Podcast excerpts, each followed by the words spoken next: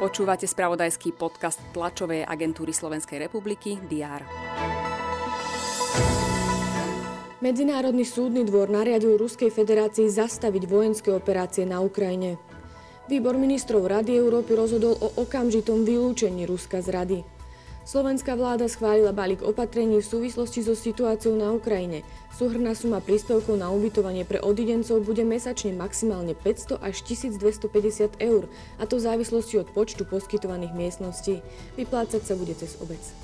Východnú časť Japonska zasiahlo v stredu zemetrasenie s magnitúdou 7,3. Úrady varovali aj pred tsunami. Aj tieto informácie rezonovali v spravodajstve predchádzajúci deň. Je štvrtok 17. marca a s ním aj prehľad očakávaných udalostí. Vítajte pri jeho sledovaní. V Národnej rade pokračuje 60. schôdza. Na programe majú poslanci návrhy z dielne rezortu vnútra, medzi nimi aj zmeny týkajúce sa azylu či novelu zákona o policajnom zbore. Poslancov tiež čaká návrh na voľbu predsedu úradu na ochranu osobných údajov. Popoludní má byť aj tradičná hodina otázok. Minister obrany Jaroslav Naď sa dopoludňa stretne so svojím slovinským rezortným kolegom Matejom Toninom. Popoludní sa stretne aj s americkým šéfom rezortu obrany Lloydom Austinom. Toho počas dňa príjme aj prezidentka Zuzana Čaputová a premiér Eduard Heger. Predstavitelia Slovenskej republiky by mali s Austinom hovoriť aj o situácii na Ukrajine. Má ísť o prvú návštevu amerického ministra obrany na Slovensku od vstupu krajiny do NATO. Očakáva sa briefing hlavného krízového manažéra permanentného krízového štábu v Sobranciach Dušana Timka.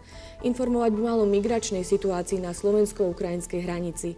Priblížiť by mal počet nasadených síl a prostriedkov, ktoré sa týkajú zabezpečenia opatrení v súvislosti s príchodom osôb z Ukrajiny. Ukrajinský prezident Volodymyr Zelenský sa cez videokonferenciu prihovorí poslancom nemeckého spolkového snemu. Nemecký kancelár Olaf Scholz sa stretne s generálnym tajomníkom NATO Jensom Stoltenbergom. Scholz bude rokovať aj s premiérmi 16 spolkových krajín o aktuálnej epidemickej situácii v Nemecku. No a francúzsky prezident Emmanuel Macron predstaví svoj program pre aprílové prezidentské voľby, v ktorých sa bude opätovne uchádzať o funkciu. Počas dňa má byť slnečno, teploty by sa mali pohybať od 9 do 14 stupňov Celzia.